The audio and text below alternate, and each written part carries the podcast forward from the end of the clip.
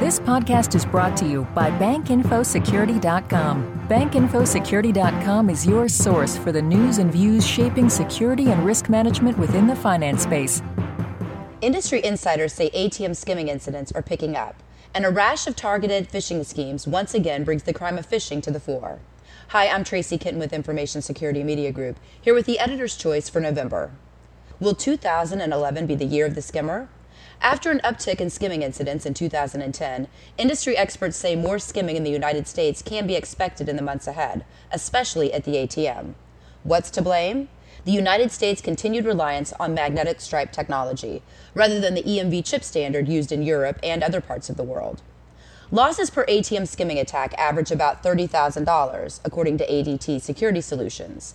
In fact, ADT estimates ATM skimming attacks cost financial institutions and their customers 10 times more than losses suffered during robberies. Tom Wills, a fraud analyst at Javelin Strategy and Research, says arrests for ATM and POS skimming are no deterrent. 2010 has been a good year for law enforcement, Wills says.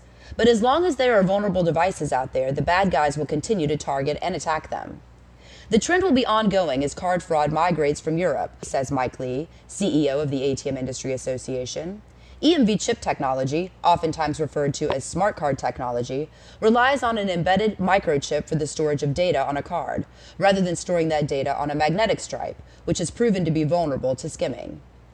However, despite the European move to EMV, the lingering magstripe in the United States makes the world vulnerable, Lee says.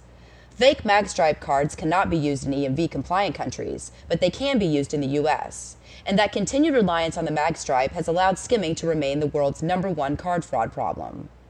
We need to lobby authorities to impose stronger sentences for convictions arising from skimming, including possession of illegal skimmers, Lee says. EMV compliance and customer PIN protection are key. From skimming to phishing, fraudsters are proving that the fight against card fraud is a global one. In November, a rash of targeted phishing schemes, which included hits to military account holders and their families at USAA and Navy Federal Credit Union, as well as a separate attack on officials at the World Bank, has again brought phishing attacks to the fore. It's just the latest spree in a long line of phishing and vishing attacks that have grown to become more selective in their approaches, using malicious emails or phone calls that send unsuspecting users to spoofed websites where malware hijacks their banking credentials. The schemes are more targeted than they were 18 months ago, says John Buzzard, client relations manager for FICO. Those targeted launches, which hit bank customers and credit union members at specific financial institutions, often reap more rewards for the fraudsters.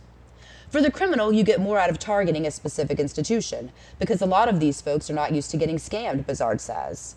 Oftentimes, they are targeting people who are not quite so savvy and do not have a lot of experience with internet banking and banking online. Phishing often leads to identity theft, another hot topic in November. But as Kirk Nahra, a privacy expert and attorney, points out, it's the social security number that is the most prized possession for ID thieves and identification practices have made it easy for criminals to exploit those stolen Social Security numbers.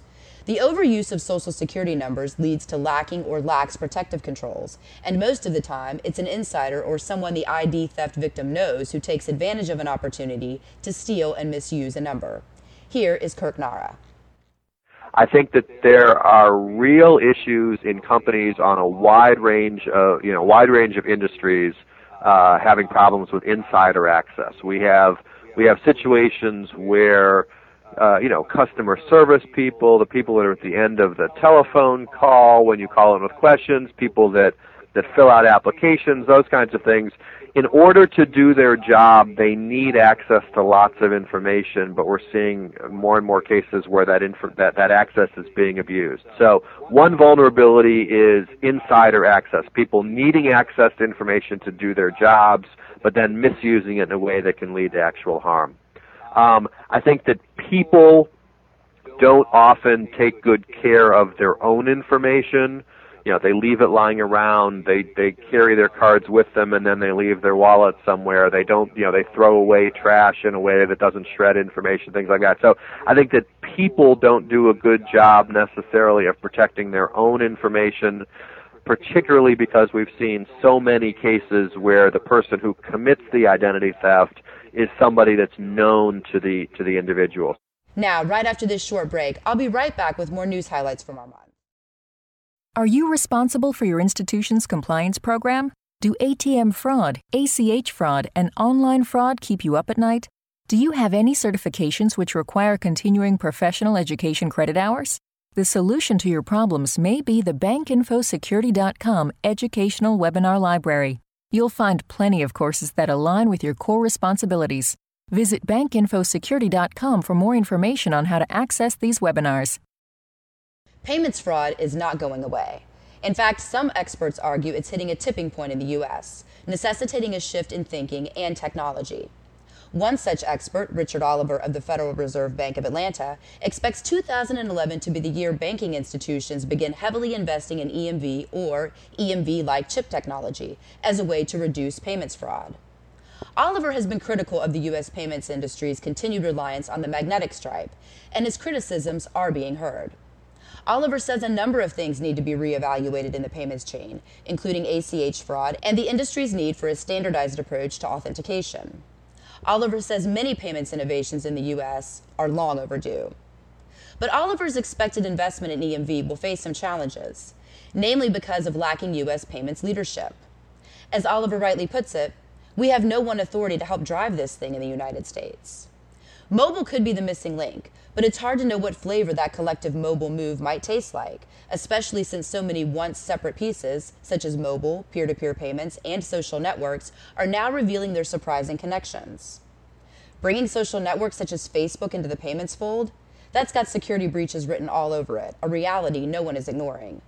But innovation cannot be stunted by perceived security hurdles. We have to keep moving forward. That's November's Editor's Choice. For Information Security Media Group, I'm Tracy Kitten. Have a great month. This podcast has been brought to you by BankInfoSecurity.com. For more interviews, breaking news, research, and educational webinars, please visit www.bankinfosecurity.com.